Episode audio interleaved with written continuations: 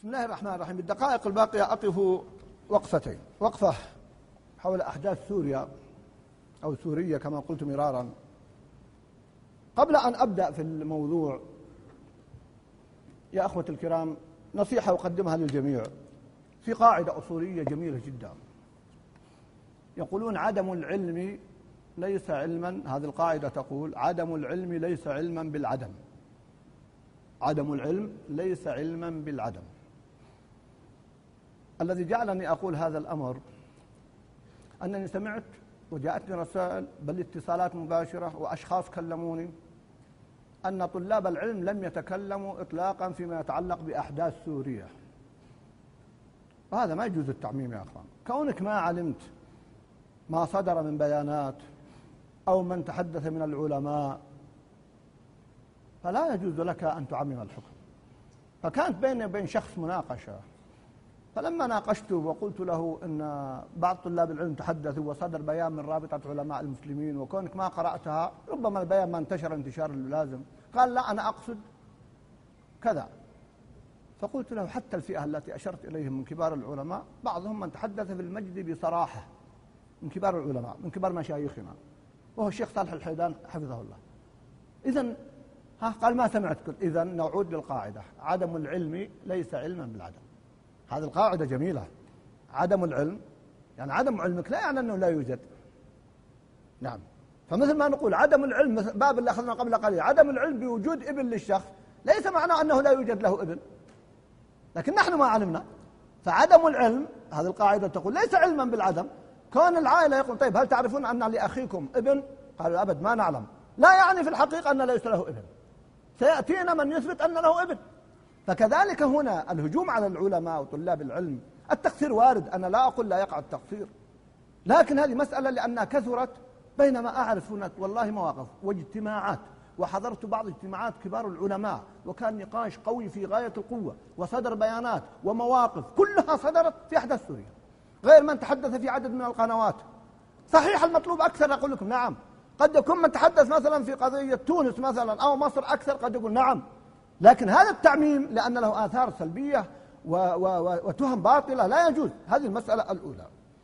لكن الوقفات الأولى أيها الأحبة الآن أحداث سوريا تتصاعد وآخر ما حدث في يوم الجمعة نستطيع نقول كل سوريا مشتعلة. وهذا الحقيقة يبين أن الظلم قد طال أمده من حكم هذه الطائفة النصيرية الباطنية. وهي قرابة خمسين سنة خمسة وأربعين سنة جاثمة على صدور الناس قتل وتدمير. والذين قتلوا في أحداث السابقة يتجاوزون خمسين أو سبعين ألفا بين قتل ومفقود. في الأحداث حمات ما يسمى أحداث حمات الإحصائيات تتجاوز خمسين إلى سبعين ألف. الآن بالآلاف بدأت تدخل رقم الآلاف هذا المعلن ولا ندع عن غير المعلن. أنا لا أتابع الأرقام المبالغ فيها لأن المبالغة لا ينبغي. لكن كل يوم نسمع بأرقام كثيرة جدا من القتل في من أول ما بدأت الأحداث. فهذه الأحداث عجيبة جدا. كيف؟ هذه دولة نصيرية هي أخوان باطنية. أقوى حلفائهم اليهود والرافضة. ولذلك الآن ما لا تلاحظون سكوت العالم الغربي عن أحداث سوريا لاحظوا كيف تدخل الغرب في قضايا كثيرة. وهددوا وأزبدوا وأرغدوا طيب أليس يقولون منطلقا العدالة؟ حتى في بعض الدول تعلمون تدخلت الأمم المتحدة كما تعلمون وأصدرت بيانات. هنا الغرب ساكت. ليش؟ لسببين. السبب الأول هو إسرائيل. فإن سوريا من أقوى حلفاء اليهود مع أنها في الظاهر لم توقع سلام وهي التي تعلن دائما حربها لليهود. بينما الدول الأخرى المحيطة كالأردن ومصر وقعت معاهدات سلام. هذا غير صحيح يا أخوان.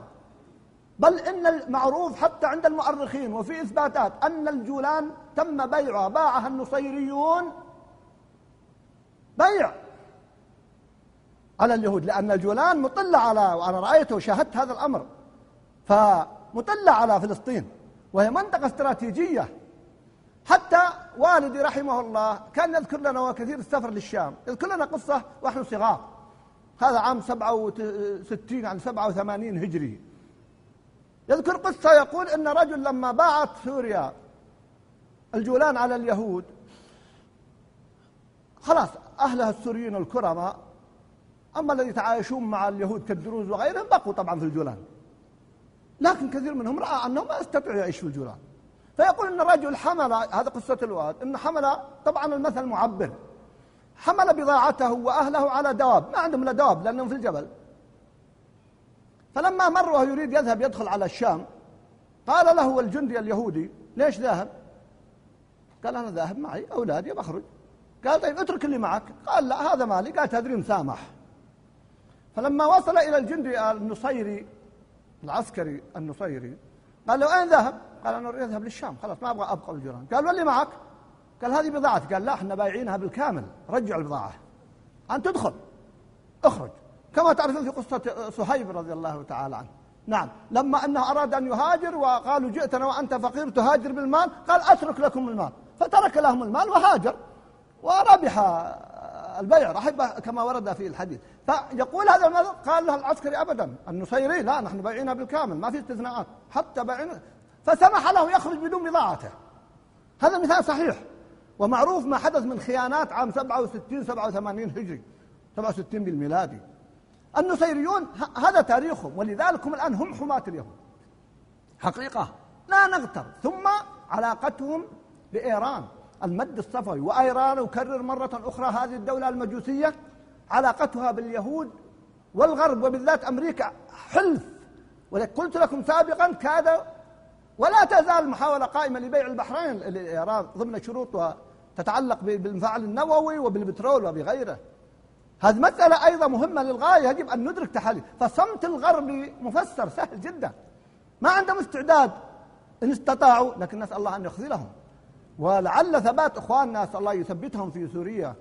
يزيل هذا الظلم والبغي لأن الدولة النصيرية الآن فتحت قبل سنوات الباب للتشيع في سوريا بشكل هائل جدا. وهنا بهذا تكون المسألة بطوق كامل. وتعرفون علاقة سوريا بحزب الشيطان حزب اللات. وما حدث؟ فهو طوق كامل متحالف تصبح. لبنان على سوريا على العراق. حلف خبيث حلف رافضي. نعم هذا كله باتفاق لحماية اليهود.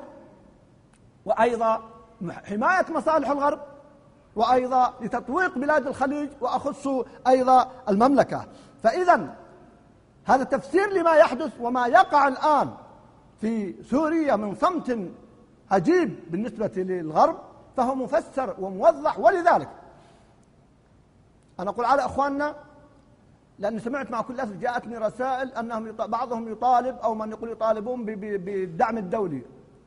لا. ولا تركنوا إلى الذين ظلموا فتمسكم النار.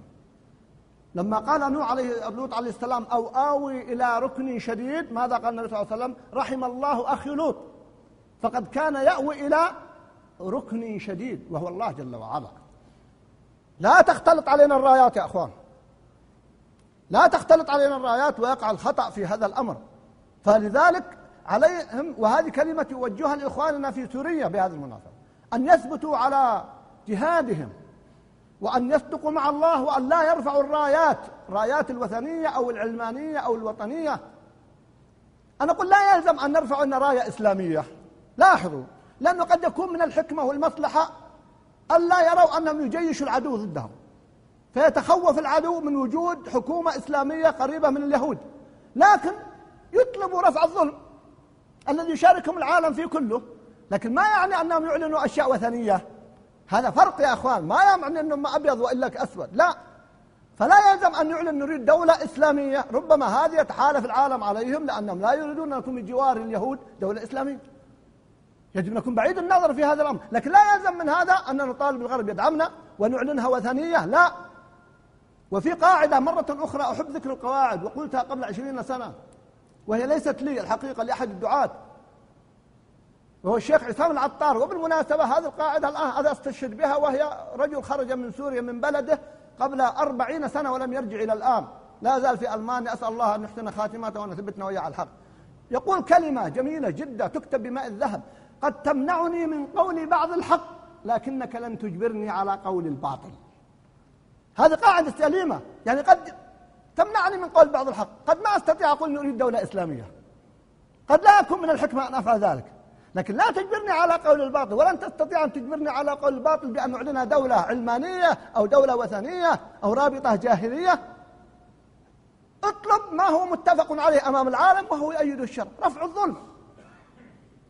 تحكم الأقلية بالأكثرية. أليس العالم الآن ديمقراطي يدعي أنه مع الديمقراطية وأن ما ينتخب إلا من يختاره الأكثرية؟ هذه طائفة نصيرية بغيضة. تحكمت بالدم والمخابرات خمسين سنة تقريبا بأي حق من كتاب أو سنة. قوانين العالم كلها ضدها وقبل ذلك الشرع هو الذي ضدها لكن لازم نوضح لا مانع أن نخاطب الناس بلغتهم. وليس خطأ أن نقول قوانين العالم ضد هذا. كيف تتحكم أقلية بأكثرية خمسين سنة؟ كيف تتحكم بدمائهم فنقول نريد رفع الظلم نريد حقوقنا نريد أن يكون الحكم شوري. وهم بعد ذلك يختارون من يشاءون. هذه مسائل لها أبعادها وآثارها. فأيضا أنبههم فإذا أن تكون دعوات ثقتهم بالله جل وعلا وأن يركنوا إلى الله جل وعلا وأن لا يركنوا إلى الغرب ولا إلى غير الغرب. هذه مسألة لها أبعادها وآثارها وإلى الآن ننظر ماذا يحدث في ليبيا. الحقيقة موضوع حديث ليبيا نسأل الله أن يكف عن المسلمين شر هؤلاء. الغرب ماذا يفعل الآن؟ الغرب يريد يصفي ليبيا تماما يدمر ليبيا بكل الجهات وبعد ذلك يتحكم فيها. وإلا هل الغرب يستطيع يعجز عن هذا الرجل الذي كل الغرب مجتمع الآن دعوة الآن على رجل ثم مرة يقول لا نستطيع لا. لن تعرفون الاضطرابات التي حدث هي مصالح ما هي اضطرابات؟ هي حسابات سياسية مع كل أسف.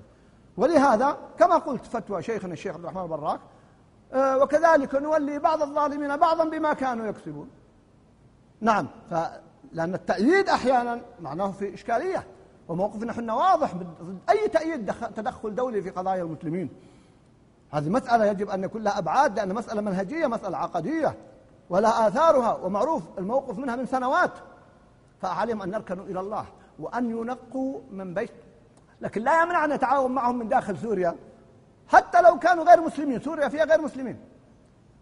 ما مانع لأنه من باب رفع الظلم يا أخوان وقتال العدو في هذه الحالة هو كل يريد رفع الظلم عن نفسه. فتختلف عن مجيء ناس من خارج البلد. لأن كل واحد يريد أن يدافع عن نفسه من حقه. لأن الظلم لا يجوز حتى على الكافر حتى على البهائم. يجب أن يشترك الناس جميعا بدفع الظلم. أيضا من الأخطاء التي أنبئ إليها محاولة البعث حزب البعث الفصل بين العرب والترك. لغة مقيتة لغة جاهلية. يريدون أن يحاولوا أن يخلخلوا الصف فيجب أن يتحدوا جميعا على الإسلام. سواء ما داموا في سوريا من الترك أو من العرب أو من أي لغة أخرى من الأكراد كلهم يجب أن يتفقوا مواجهة هذا الظالم. وإنهاء هذا الحكم الظالم الطاغي الباغي. أيضا يجب علينا؟ طيب يسأل سأل ما هو الواجب علينا؟ الواجب علينا أيها الأخوة وأختم بهذه النقطة على المستوى الرسمي وعلى المستوى الفردي. أما المستوى الرسمي فعظيم وعلى دول الخليج بصفة خاصة والمملكة أخف أن تقف موقفا واضحا من هذا النظام البعثي النصيري ومؤامراته حتى ضد المملكة واضحة وتحالفه مع حزب الله واضح في لبنان. والقضية مكشوفة. تحالفه مع إيران العدو الآن المباشرة أيضا للمسلمين ولأهل السنة في هذه البلاد واضح تماما هذا الحزب أو الحزب النصيري أقصد في حزب البعث. أيضا مؤامراته مع اليهود واضحة. إذا يجب أن يكون موقف رسمي بقطع العلاقات. والدعم الكامل بالطرق المناسبة لإخواننا في سوريا. هذا يجب شرعا ليس تبرعا. ثانيا على المسلمين عموما وأخص العلماء وهو البيان أيها الدعاء أولا. الدعاء لا نقلل من أهميته. الدعاء أمره عظيم أيها الأخوة بأن نرفع الله جل وعلا البأس عن إخواننا المسلمين سواء تهيأ القنوت أو لم يتهيأ القنوت. كثير من الإخوان يقول إذا لم يتهيأ القنوت ادعوا الله جل وعلا في سجودكم في مثل هذه المحاضرات هذه المناسبات. ارفعوا أكفكم بالذراع أكف الذراع إلى الله جل وعلا. إخواننا في محنة في سوريا وفي ليبيا وفي عدد من دول في اليمن في محن عظيمة جدا. فالدعاء أمر عظيم. ما أقول أسهل شيء بل هو أعظم شيء أو من أعظم الأشياء. وهكذا كان منهج الأنبياء عليهم وعليهم الصلاة والسلام. ثم البيان. وكما بدأت تنتهي. البيان واجب. بعض الإخوان كنت في حضرة نقاش قبل يومين بعض طلاب العلم. قالوا طيب لو أصدرنا بيان مثلا من العلماء ماذا ينفع؟ كيف ماذا ينفع؟ سبحان الله كيف ماذا ينفع؟ يكفي أنك قلت الحق.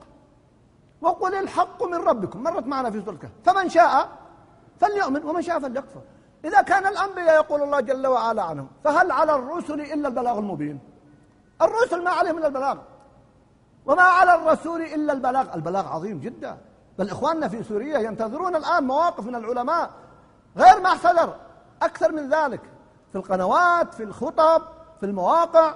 بيان هذا الظلم الذي يحل بهم والطغيان.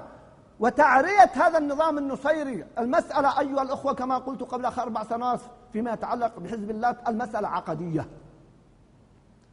اسمحوا لي لما أكتب مقال أناس محسوبين على أهل الخير سذاجة التحليل العقدي. سذاجة التحليل العقدي. الدنيا تدار الآن قوة كفر تحليل عقدي. ونحن نقول سذاجة التحليل العقدي.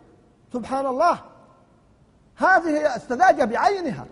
بل الذي يجري الآن هو تحليل عقدي. في إيران وحرب إيران الدولة المجوسية لأهل السنة وما يجري سواء في في داخل إيران أو في الخليج أو في غيرها. هذا الحزب النصيري يقاتل أهل السنة.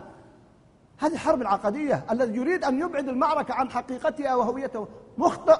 بل المدار الحقيقي لكل ما يحدث عقدي. ولا يزالون يقاتلونكم حتى يردوكم عن دينكم إن استطاعوا. قتال حقيقي. هكذا القرآن يكشف هذه الحقائق. فتعرية هذه الأنظمة وتعرية العلاقة وبين كشف العلاقة بين اليهود وبين النصيريين وبين أصحاب الملح. حتى لاحظوا الآن. لاحظ تعامل الغرب حتى مع بعض القوى فيما يحدث في ليبيا لأن عبيدية هذا الليبي المعمر القذافي رجل عبيدي. فالمسألة أيضا حتى الغرب يتعامل جانب عقدي ويفرق بين من هو أهل السنة وغيرهم لأن الغرب يرى أن عدوه الحقيقي هم أهل السنة. طال الزمن أو قصر هذه حقيقة ثابتة عند الغرب. من الذي يقف وراء الجهاد في كل مكان؟ في فلسطين في أفغانستان في العراق. من الذي يقف وراء هؤلاء؟ هم أهل السنة. فإذا الغرب لديه مراكز بحث أن العقيدة هي المحركة للشعوب ولكن هو أيضا يتعامل عقديا حتى من بعض المسلمين من الصوفية لأنه يعرف أن الصوفية يدجنون الناس أنفسهم وأتباعهم على التعامل وعلى العمالة وعلى السكوت وعلى الخذلان. فهم أيضا يتعاملون مع الصوفية كبديل لأنهم يعرفون أن بعض أصحاب البدع ما يمكن أن يكونوا مقبولين في بعض البلاد. قد لا يقبل الرافضة أو النصيريون في بعض البلاد لكن قد يقبل الصوفية فيتعاملون مع الصوفية. طبعا الصوفية درجات ليس درجة واحدة حتى لا نعمم الحكم لكن أتكلم غلاة الصوفية فهم يربون أتباعهم.